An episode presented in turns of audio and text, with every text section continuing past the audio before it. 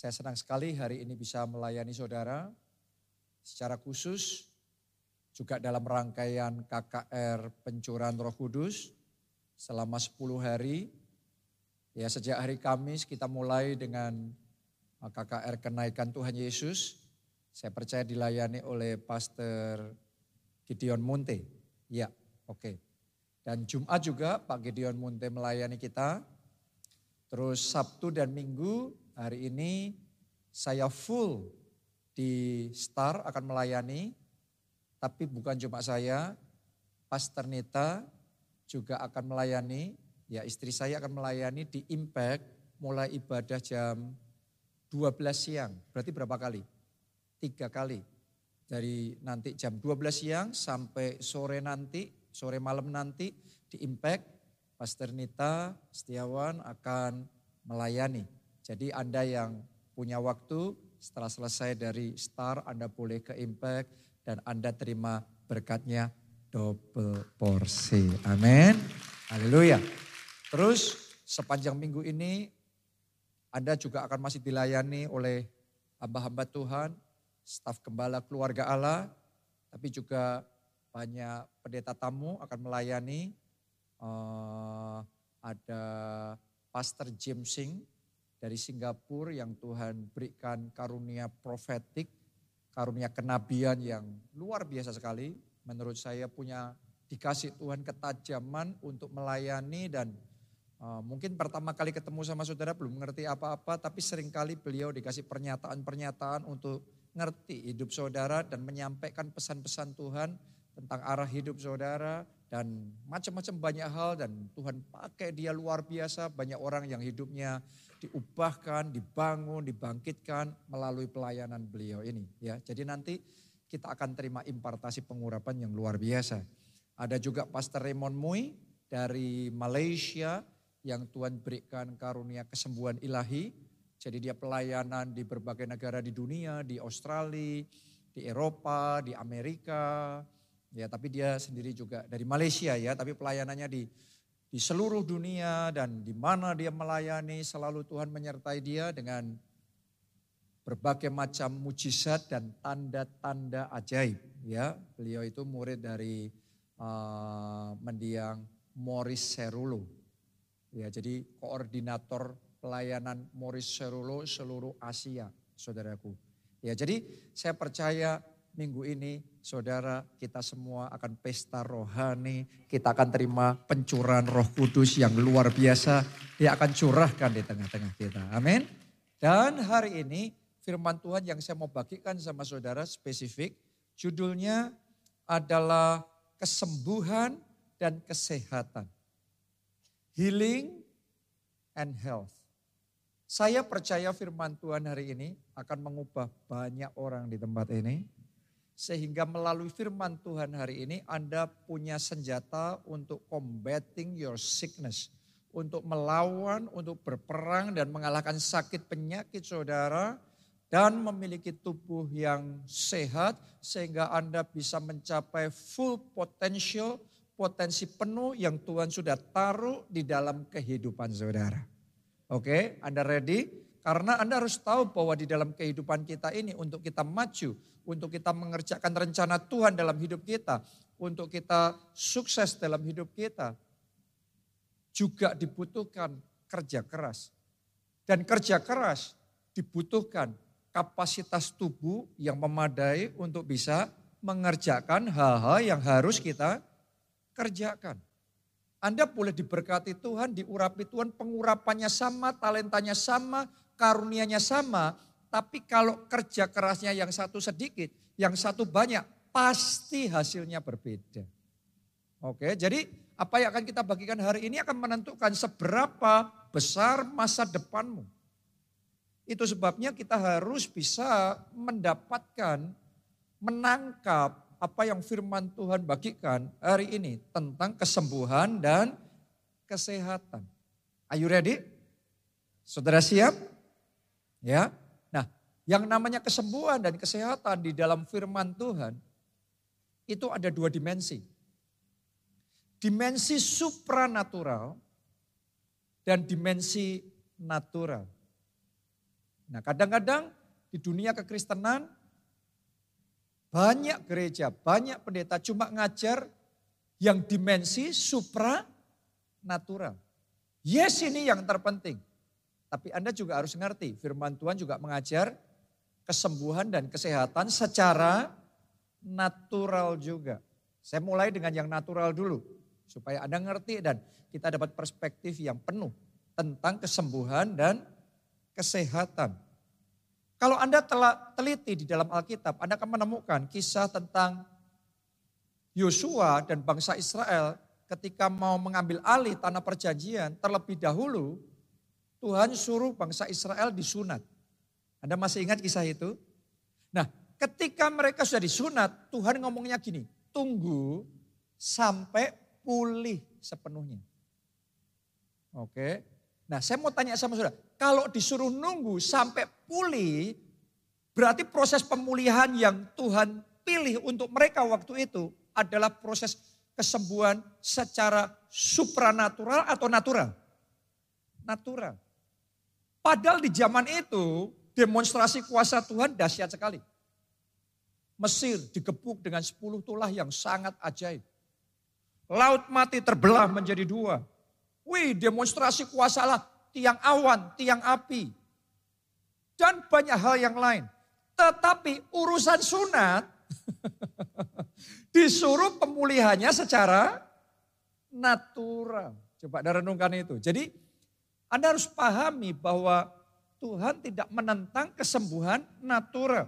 Kesembuhan dan kesehatan natural itu adalah kesembuhan dan kesehatan sesuai dengan hukum-hukum alami yang Tuhan tetapkan ketika dia menciptakan dunia ini. Yang menciptakan dunia ini siapa? Tuhan. Tuhan menciptakan dengan hukum gravitasi. Ya tentunya saudara akan harus mengikuti hukum gravitasi secara natural. Tapi Yesus juga mendemonstrasikan ada yang lebih dari natural, supranatural. Karena itu Yesus berjalan di atas air. Itu supranatural. Dalam kesembuhan dan kesehatan juga sama. Ketika dia menciptakan dunia ini ada hal-hal prinsip-prinsip hukum-hukum yang dia tetapkan supaya orang itu sehat, supaya orang itu sembuh. Itu secara natural. Tapi lebih dari itu, dia juga menyediakan supranatural. Jadi kita jangan menentang yang natural. Oke, contoh lagi dalam Alkitab. Kalau Anda teliti, Anda akan menemukan Timotius, muridnya Rasul Paulus, itu sering terganggu pencernaannya. Dan tubuhnya sering lemah. Oke. Padahal Rasul Paulus ini diurapi Tuhan luar biasa. Alkitab jelas mencatat. Melalui pelayanannya yang lumpuh berjalan, orang-orang sakit terima kesembuhan. Sapu tangan Paulus saja ditaruh ke atas tubuh orang sakit. Dan orang sakit sembuh. Tapi muridnya sendiri sering terganggu pencernaannya dan Rasul Paulus ngomong sama Timotius untuk dia bisa pulih maka disuruh untuk minum air dan menambahkan sedikit anggur. Oke. Artinya ada ramuan-ramuan yang secara natural bisa dikerjakan dan itu akan membantu proses kesembuhan dan kesehatan. Jadi firman Tuhan tidak menentang untuk urusan yang seperti itu. Oke, bahkan salah satu rekan kerja Rasul Paulus sendiri namanya adalah Lukas. Salah satu penulis kitab Injil ya, Matius, Markus, Lukas, Yohanes. Jadi yang nulis Lukas. Lukas ini seorang tabib, seorang dokter, jadi dalam pelayanan Rasul Paulus ke berbagai tempat di mana dia mendemonstrasikan kuasa Allah yang luar biasa. Di saat yang sama dokter Lukas juga mengobati sakit penyakit. Dan itu hal yang baik. Dan dua-duanya kita bisa jalankan. Artinya kalau saudara mau mencapai kesembuhan dan kesehatan yang optimal, dua-duanya baik yang natural maupun yang supranatural. Itu yang harus Anda pahami dan Anda kerjakan. Saya berdoa mulai hari ini understanding yang baru ini Anda bisa tangkap dan semua jemaat keluarga Allah terima kuasa kesembuhan yang dari Tuhan dan hidup dengan kesehatan yang luar biasa. Amin. Haleluya. Dua-duanya kita perlu, bukan cuma salah satu. Baik yang natural maupun supernatural semuanya hukum yang ditetapkan oleh Tuhan, yang dibuat dan yang berasal dari Tuhan. Jadi jangan sampai enggak imbang ya. Karena saya tahu di dunia kekristenan, apalagi di gereja aliran kayak kita gini, Pentakosta karismatik, kadang-kadang understanding ini enggak ada. Kadang-kadang pokok intinya semuanya oleh kuasa Tuhan secara supra natural. Jadi makan dihajar. Wah B2, berlemak, berkolesterol. Wah semua yang manis-manis dihajar. Waduh hati-hati dong jaga kesehatan. Dinasihati nggak mau. No problem, pokok darah Yesus. Lah, waktu dia ngomong gitu kayaknya gagah banget. Kayaknya rohani banget, kayaknya beriman banget, kayaknya diurapi banget. Tapi saya sudah membuktikan berulang-ulang orang yang yang seperti itu akan menanggung konsekuensinya.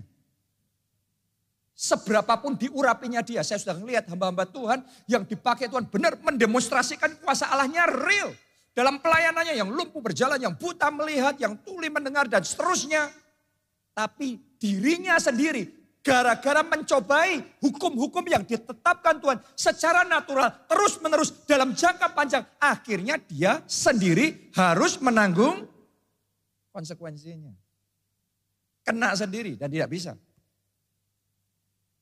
Oke, jadi dua-duanya ini kita harus pahami. Jangan sampai kita salah ngerti. Karena kalau kita salah ngerti ada konsekuensinya.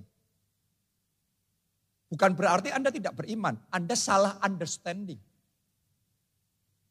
Ya, sebaliknya orang-orang yang nggak ngerti hukum supranatural, Anda harus ngerti Pokok mereka ngerti hukum naturalnya Tuhan. Dan mereka menjalankan hukum naturalnya Tuhan. Mereka bisa menikmati kesembuhan dan kesehatan yang luar biasa. Ada daerah-daerah sekarang ini di dunia.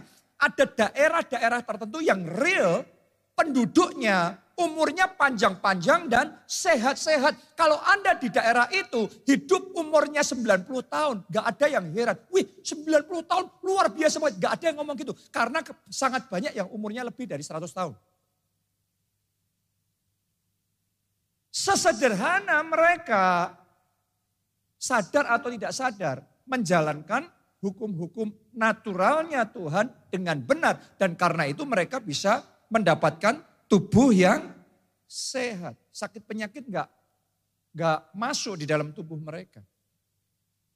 Mulai hari ini doa saya, tubuh saudara sembuh, tubuh saudara sehat, stamina saudara fit, tubuh saudara punya kapasitas untuk kerja keras, untuk melayani Tuhan, untuk bersaksi, untuk selamatkan jiwa-jiwa, untuk jadi berkat bagi banyak orang, sehingga melalui hidupmu nama Tuhan dipermuliakan.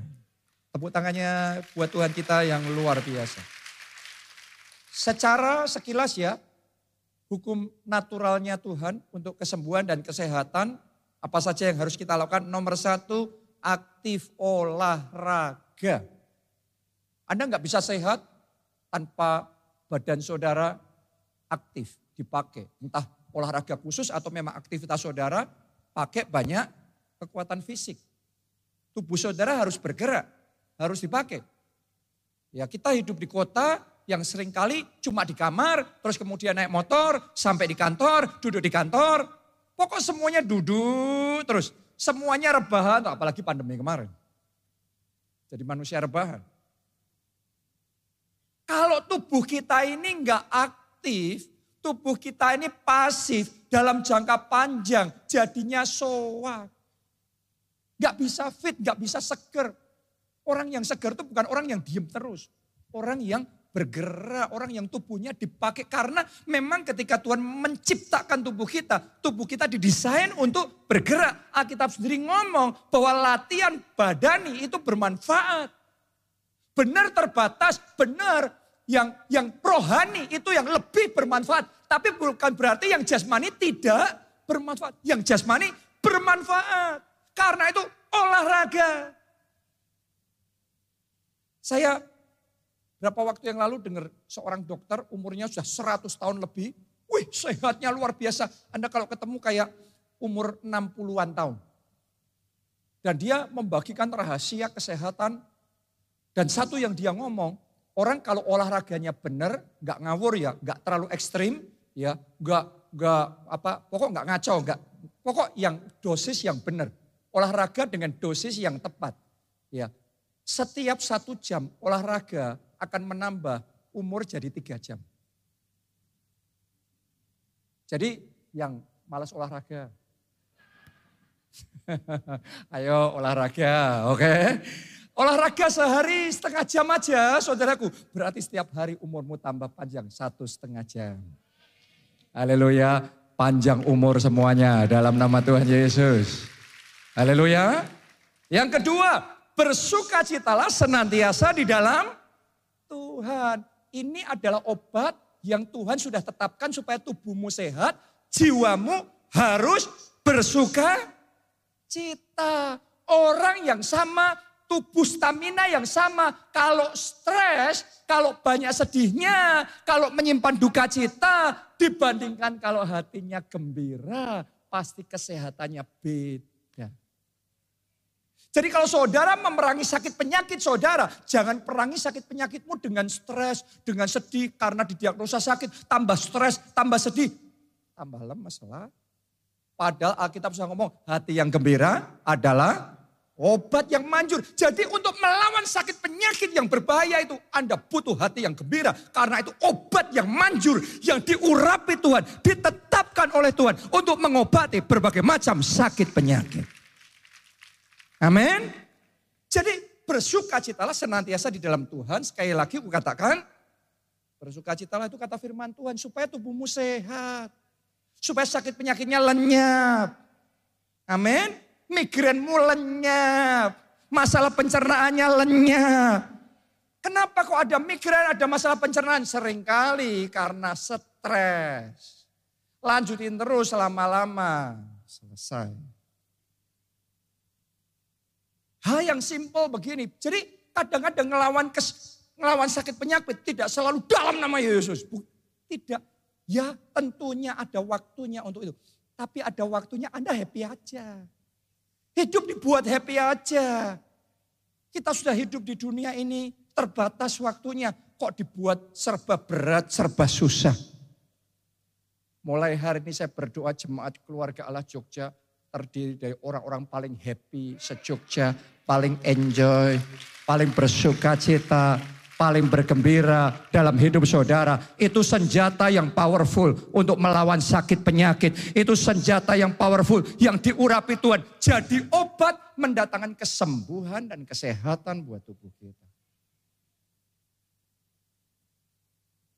Kasih tahu kiri kananmu, be happy, be happy, be happy. Ayo sukacita, ayo yang gembira, yang gembira, yang gembira. Yang ketiga, hidup rukun dengan orang-orang di sekelilingmu. Bapak Ibu, rukun. Sama adik, sama kakak, rukun. Rukun itu panjang umur. Kalau suami istri udur-uduran terus. Sudah ngerti tadi tuh ya, ternyata itu pengaruh loh ya. Olahraga tadi yang dokter ngomong, setiap satu jam nambah jadi tiga jam, tiga kali lipat. Ya, Anda harus ngerti kerukunan itu menambah keluargamu umur panjang. Orang-orang yang berarti buat saudara, orang-orang yang di sekitar saudara atau orang-orang di kantor di mana Anda bekerja, gak usah berkelahi sama semua orang gitulah. Sama ini bertengkar, itu bertengkar, ini sakit hati, itu tersinggung. Ya, lama-lama Enggak panjang umur kalau gitu caranya. Yang rukun sungguh alangkah baiknya. Sungguh alangkah indahnya bila saudara seiman hidup rukun bersama bersama karena ke sanalah Tuhan perintahkan berkat-berkatnya. Termasuk berkat kesehatan Tuhan perintahkan. Di mana ada kerukunan. Suami istri yang rukun umurnya panjang. Amin. Yang keempat, makan dan makanlah makanan natural yang sehat dan ber bernutrisi. Kita hidup di dunia kalau kita pergi ke toko, kebanyakan makanan itu makanan yang diolah. Tapi Coba Anda tambah makanan yang alami. Wong dari awal Tuhan ciptakan dunia ini manusia juga belum mengolah makanan gimana kok. Disuruh makan buah-buahan di pohon itu yang alami. Makan sayur, makan buah, biji-bijian. Yang menyehatkan buat saudara. Yang kelima, makanlah yang secukupnya. Makan sehat pun yang secukupnya. Doa Bapak kami itu loh. Bapak kami yang di surga. Apa tadi? Berikanlah kepada kami hari ini makanan kami yang secukupnya. Ada di sini anak muda yang kalau makan kalau nggak sampai pelepek di hati. Uh. Selesai itu diare. Saudara. Ya kan, karena dipaksa perutnya over capacity. Jangan dipaksa, makan itu sudah cukup kenyang. Jangan kenyang banget. No, cukup kenyang. Makanan kami yang secukupnya. Kalau satu satu piring sudah selesai sudah. Kenapa kok harus tambah? Yang kedua, yang ketiga, yang secukupnya. Hari-hari ini lebih banyak orang mati bukan karena kekurangan makanan, jujur aja, karena kebanyakan makanan. Termasuk anak kos kalau malam makan indominya lima bungkus.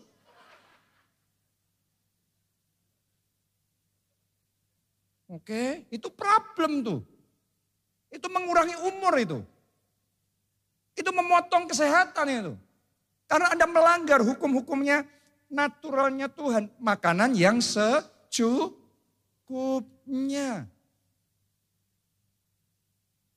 Dan itu akan membuat saudara juga lebih langsing, lebih cantik, lebih ganteng. Amin. Haleluya.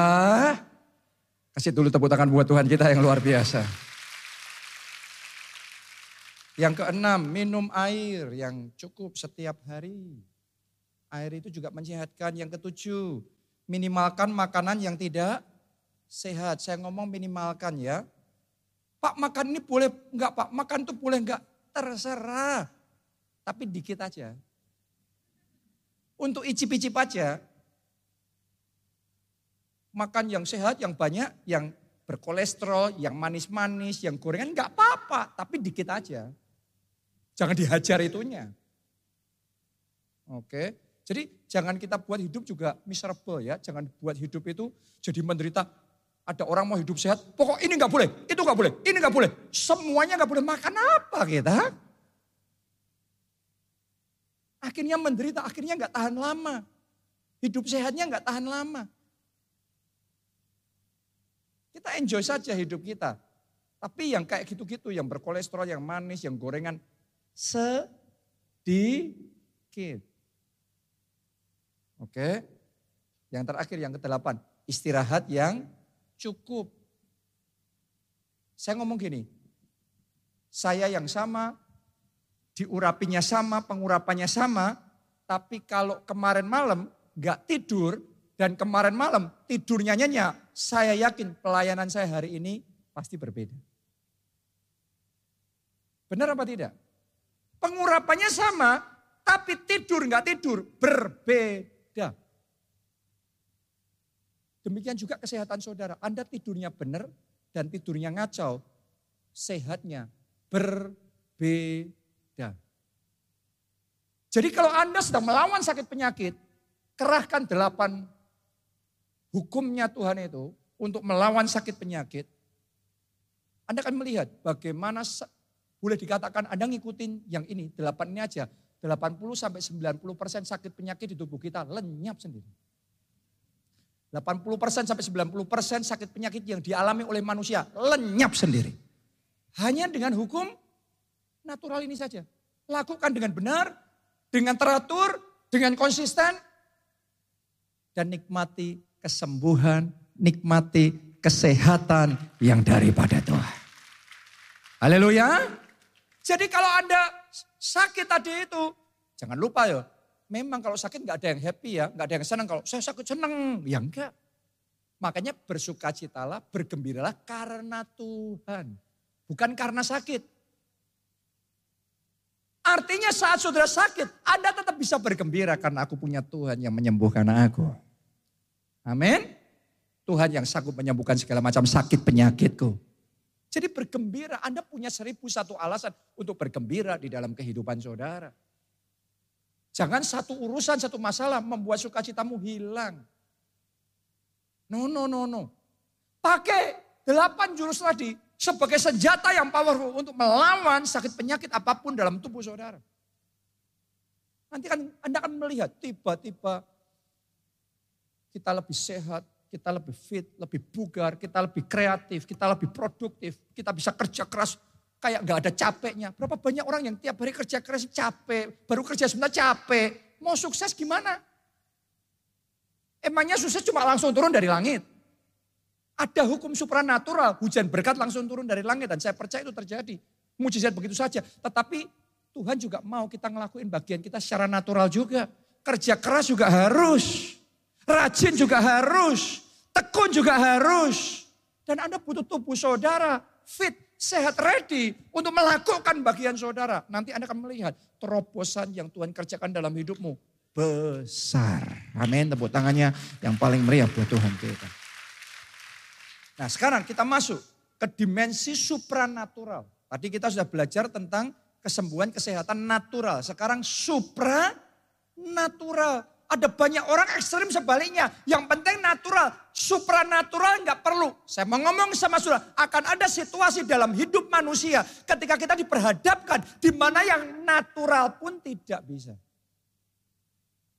Kita butuh intervensi ilahi yang dari Tuhan untuk menyembuhkan sakit penyakit kita yang tidak bisa dikerjakan hanya secara natural. Kita butuh kuasa Tuhan dilepaskan sehingga semua sakit penyakit kita disembuhkan. Jadi ada hukum supranatural loh saudaraku. Dalam Alkitab dicatat. Dalam pelayanan Tuhan Yesus di dunia.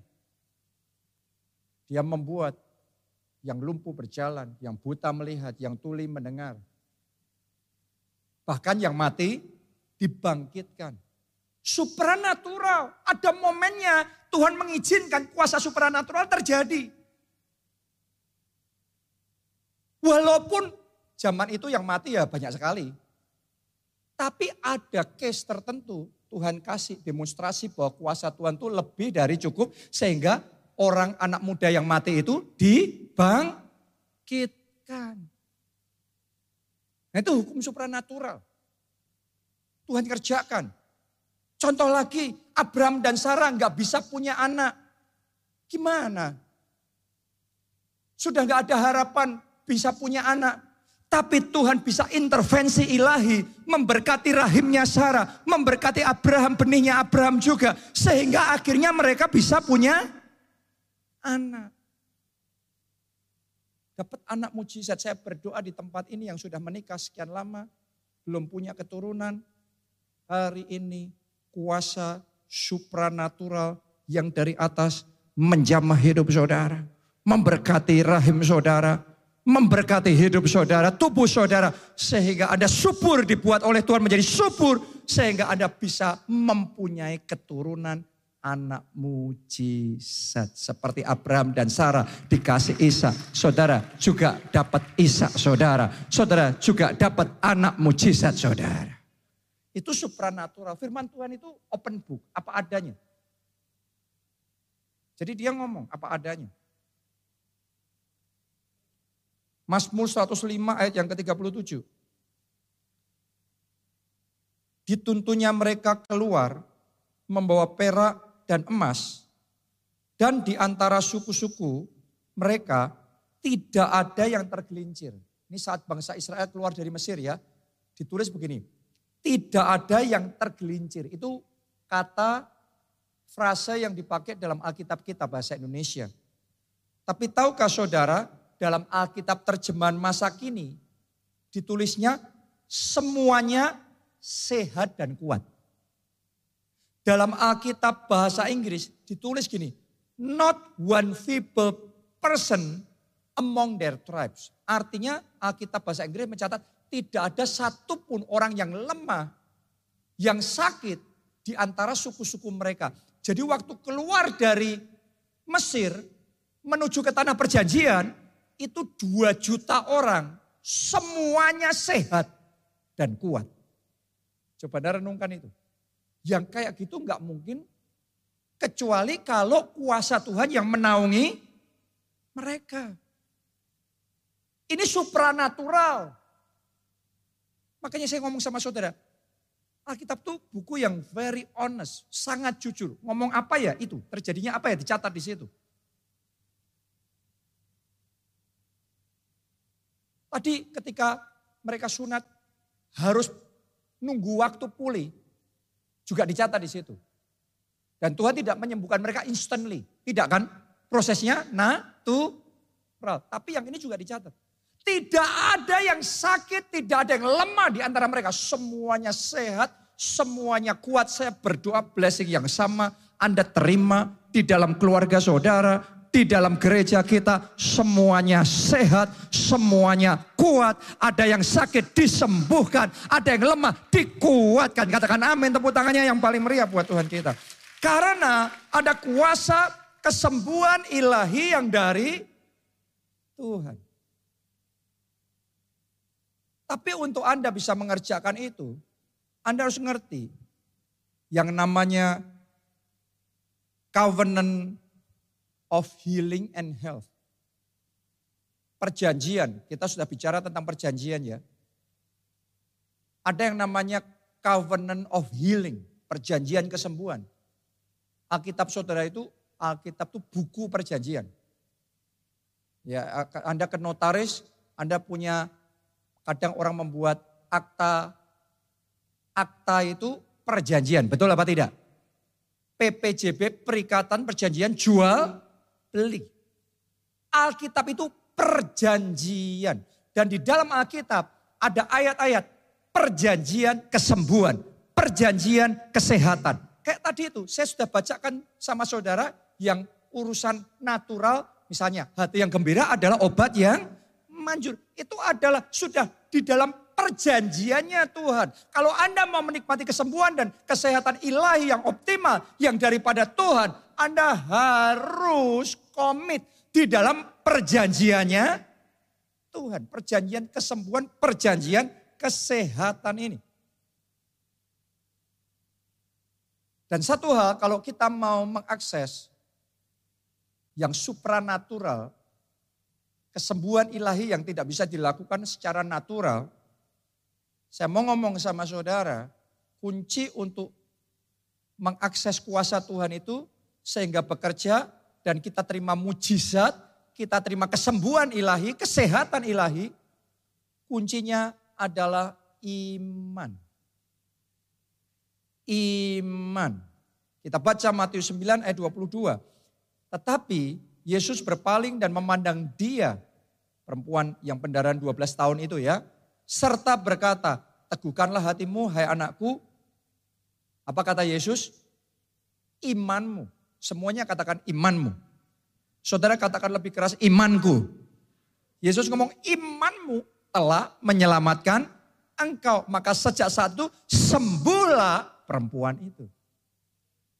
Perempuan itu tidak sembuh dengan ramuan ini, ramuan itu, obat ini, obat itu. Tetapi imannya menyelamatkan, imannya menyembuhkan. Kalau Anda mau terima kuasa dari Tuhan bekerja dalam hidup saudara, Berimanlah bahwa Tuhan sanggup menyembuhkan sakit penyakit saudara. Lebih meriah lagi buat Tuhan yang sanggup menyembuhkan apa yang manusia tidak bisa kerjakan. Tuhan sanggup kerjakan. Imanmu menyelamatkan. Imanmu menyembuhkan. Imanmu menyehatkan. Makanya orang yang ngerti hukum ini, dia pakai iman itu bukan untuk uh, apa ya? Bukan untuk coba-coba. Maksudnya gini, ya saya beriman. Terus sembuh gak ya? Lebih enakan gak ya? Wah kok gak enak. Berarti percuma ini. Nah itu salah, pakai imannya salah. Iman itu senjata untuk membalikkan keadaan kita. Iman itu senjata untuk mengalahkan sakit penyakit kita. Jadi kalau Anda sakit, saat Anda tambah sakit, saat tubuhmu tambah lemah, justru engkau harus semakin beriman. Sehingga sakit penyakitmu bisa dikalahkan, dilenyapkan, engkau bisa terima kesembuhan. Karena iman itu cara untuk menarik kuasa Allah bekerja dalam hidup kita. Lihat ya, Abraham caranya bisa membuat tubuhnya dan istrinya bisa subur kembali sehingga punya keturunan seperti apa.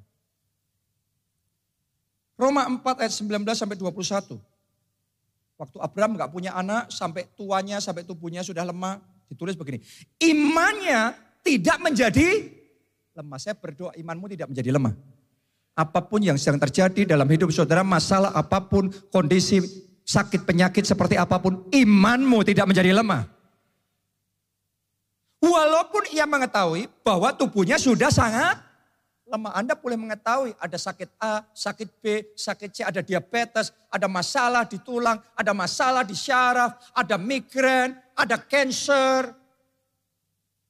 Abraham mengetahui tubuhnya lemah, tapi imannya tidak menjadi lemah. Doa saya iman jemaat keluarga Allah tidak menjadi lemah dengan situasi seperti apa pun, dengan masalah seperti apa pun, dengan sakit penyakit seperti apa pun. Imanmu tidak menjadi lemah. Amin. Karena usianya telah kira-kira 100 tahun dan bahwa rahim Sarah telah tertutup. Padahal rahimnya sudah tertutup. Tetapi terhadap janji Allah. Anda percaya janji Allah? Anda percaya dengan firman Allah? Terhadap janji Allah, ia tidak bimbang karena ketidakpercayaan. Malah, semuanya katakan malah. Lebih keras saudaraku, katakan malah. Lebih keras lagi katakan malah. Malah ia diperkuat dalam imannya. Ini rahasianya Abraham nih. Gak banyak orang bisa ngalami seperti Abraham karena gak tahu rahasia ini. Saat tubuhnya menjadi lemah, imannya tidak menjadi lemah. Malah ia semakin diperkuat dalam imannya.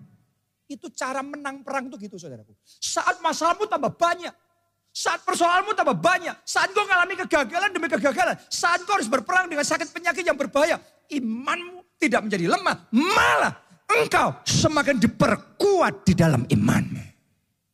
That is faith.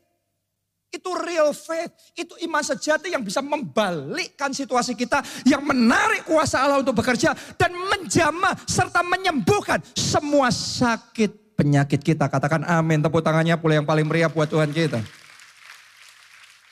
Ia diperkuat dalam imannya dan ia memuliakan Allah dengan penuh keyakinan bahwa Allah berkuasa untuk melaksanakan apa yang telah ia janjikan.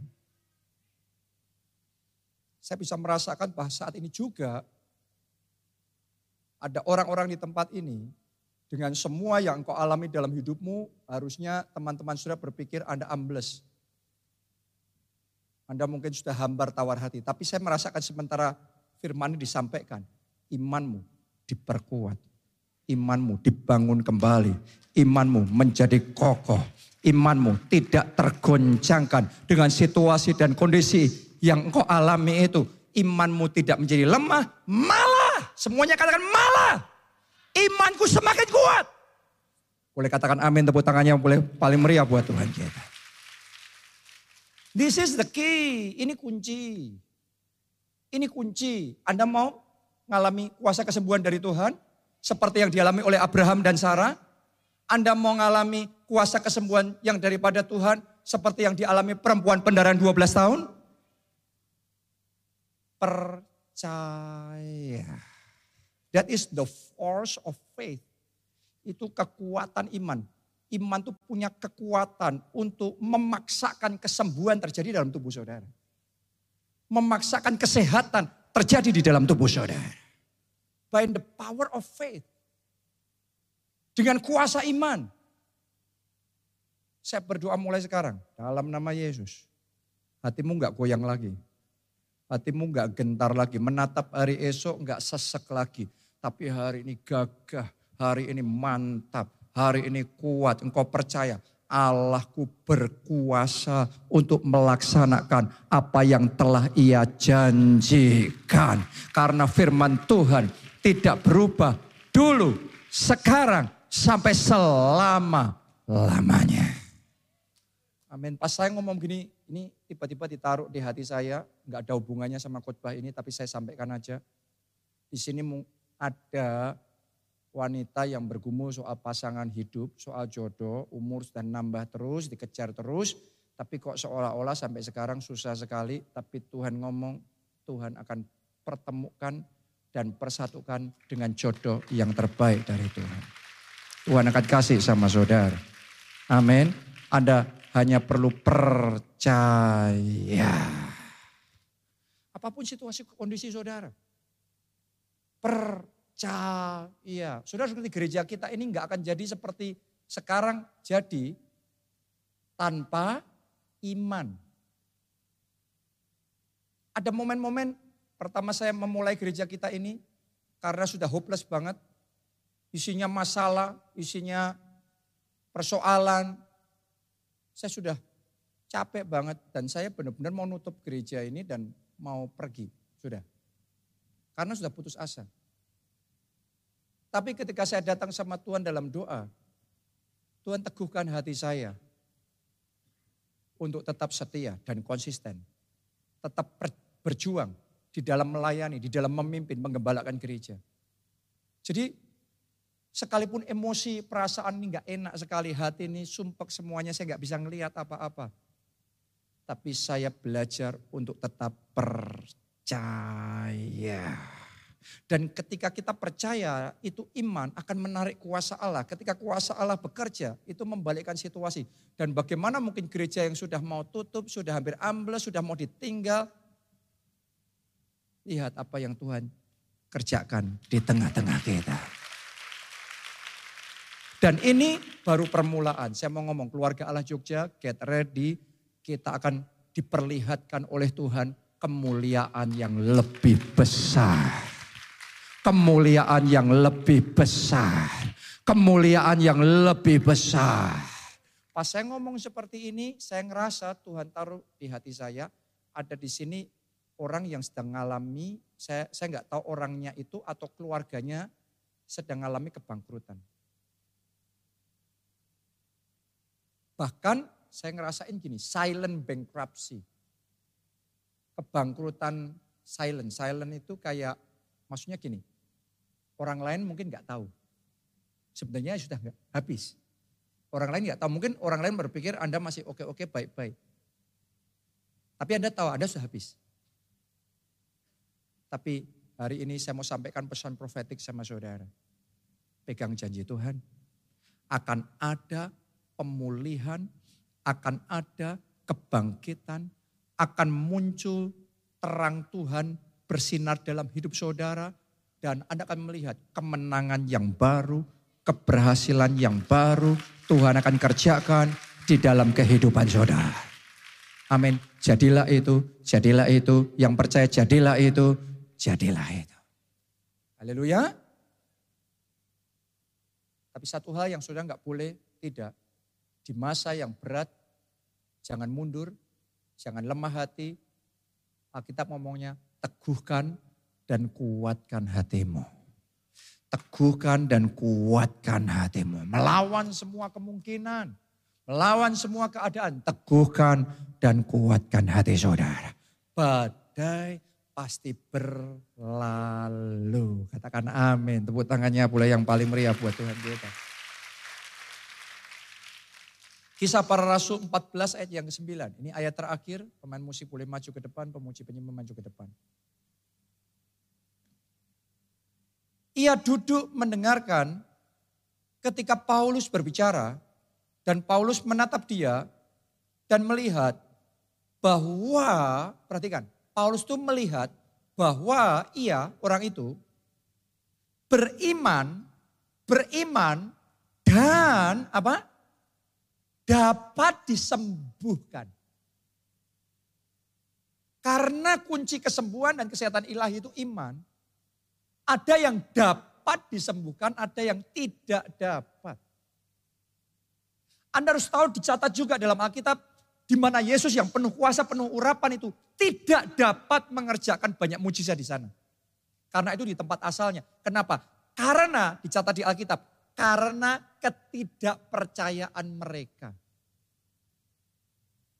Bukan berarti kalau kita nggak terima kesembuhan, maka pasti karena kita tidak percaya. Bukan berarti gitu juga. Jadi Anda juga jangan merasa tertuduh dan bersalah.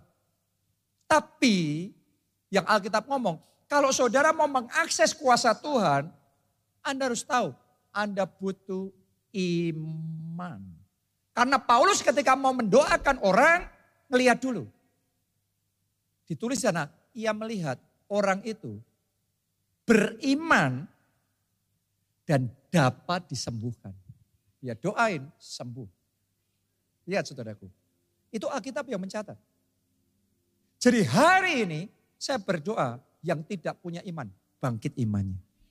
Muncul, karena iman timbul dari pendengaran, pendengaran akan firman Kristus. Tadinya nggak ada iman, dengar firman, imannya bangkit. Yang tadinya tidak bisa, sekarang dapat disembuhkan. Hari ini ada double blessing Tuhan sediakan buat kita healing and health. Kesembuhan dan kesehatan. Saya berdoa ini yang akan Anda nikmati. Ini yang akan Anda terima dari Tuhan. Mari bangkit berdiri nyanyikan lagu ini. Pertolonganku. Pertolonganku datang darimu.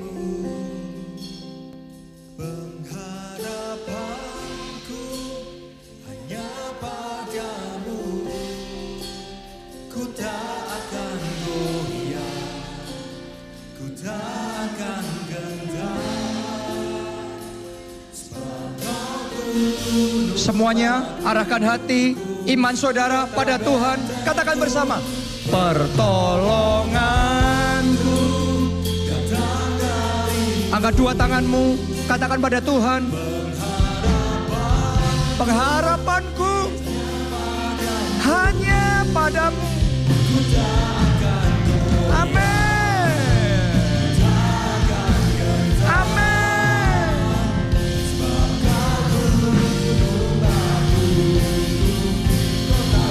Sekali lagi. Pertolonganku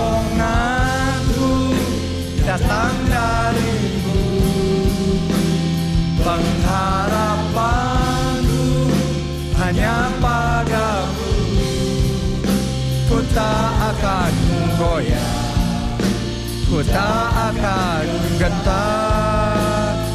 Sebab kau gunung batu kota benteng keselamatanku.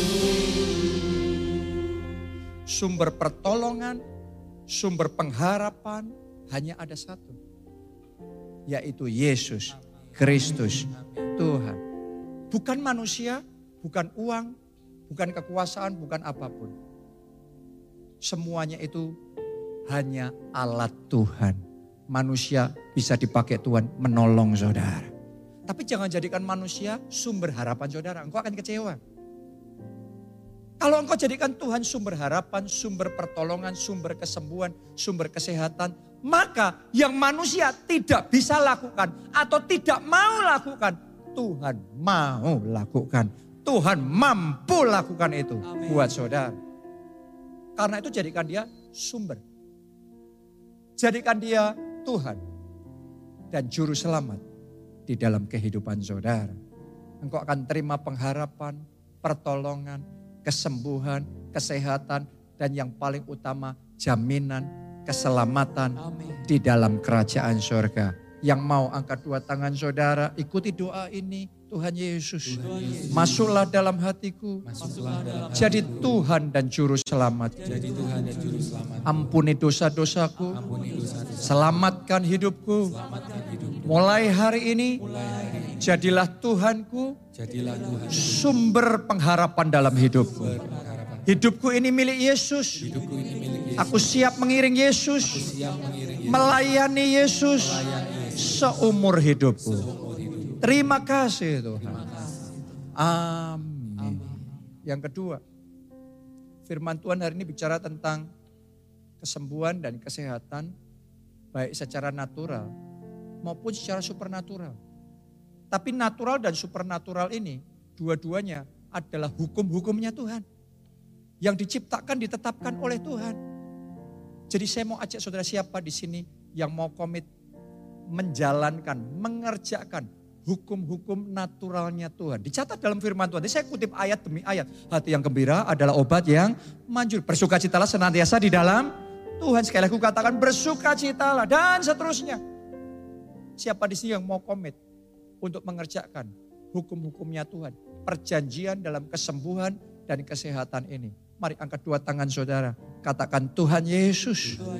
Aku komit Aku komit hidup dalam perjanjian. hidup dalam perjanjian. Mengerjakan perjanjian. Mengerjakan Perjanjian kesembuhan. perjanjian kesehatan. Perjanjian kesehatan. Perjanjian kesehatan. Mampukan aku ya Tuhan. aku ya Tuhan.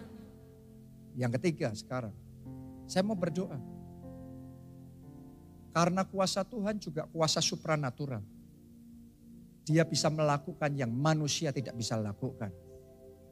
Dan hari ini kuasa itu siap dinyatakan Amin. di tengah-tengah kita.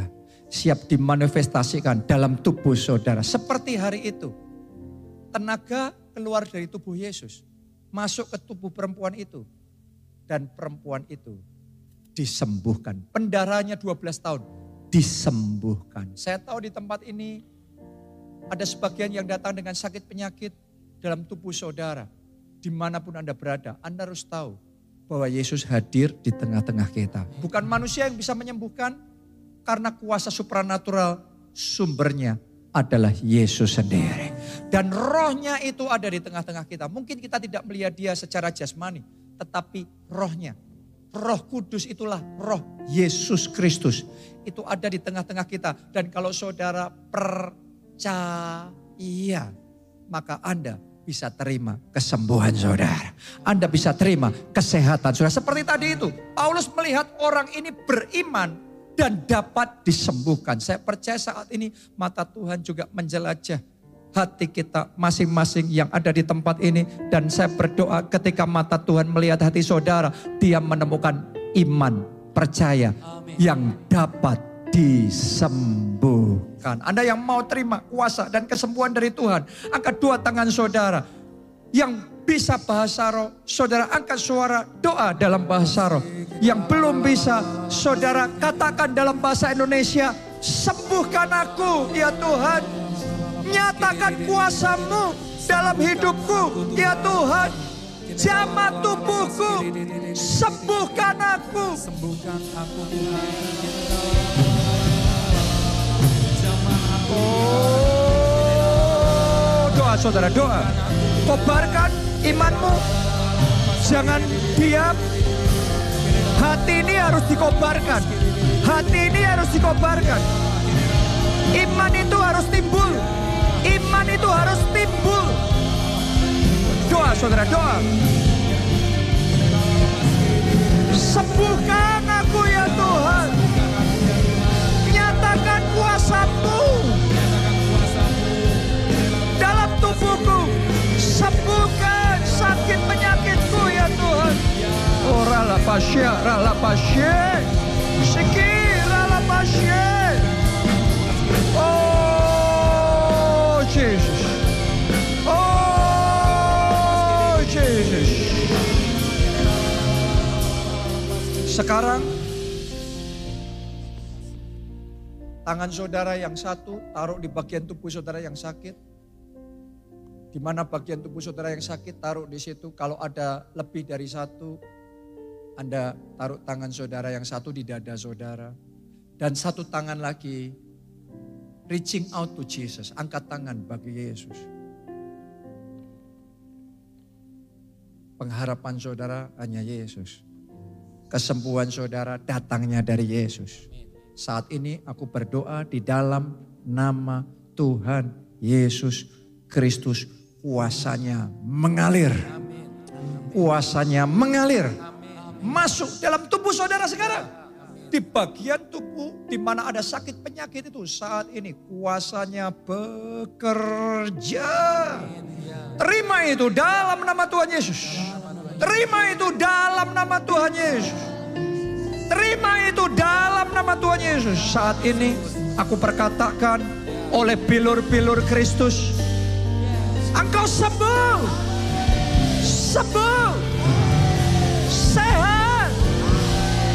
Cancer, penyakit kanker dilenyapkan. Sel-sel kanker itu dilenyapkan. Diabetes dilenyapkan. Sumbatan-sumbatan yang ada di jantung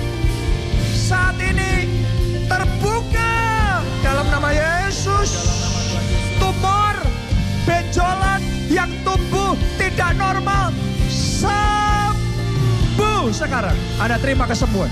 Terima kesembuhanmu. Semua daging tumbuh tidak normal itu dilenyapkan. Masalah pada tulang belakang, masalah pada syaraf, sembuh. Sehat. Ya, ya, ya, ya, ya. Terima saudara, katakan aku terima. Katakan aku sembuh. Dalam nama Yesus, aku sehat. Saudara, deklarasikan imanmu. Aku sembuh, aku sehat sekarang. Pertolonganku datang darimu. Pengharapanku hanya padamu. Ku tak akan goyah, ku tak akan getar. Sebab kau gunung batu, kota cepat saja pertolongan.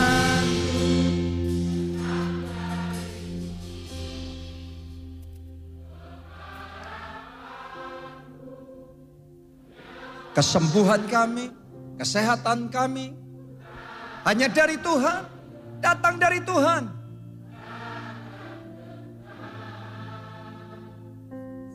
Mari yang terakhir, yang terbaik semuanya. Angkat dua tangan, lambai-lambaikan katakan. Pertolonganku datang darimu.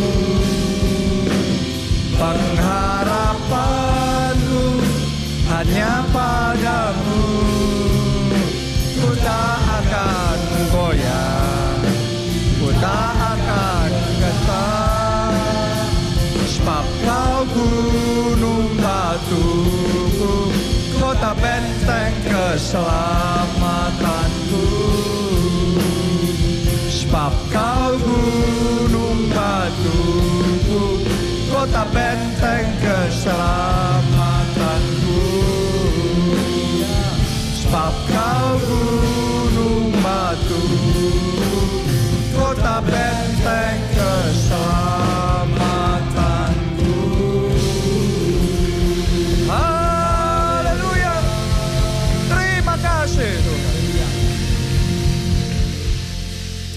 Mari yang kedua tangan saudara dan terima berkat Tuhan ini.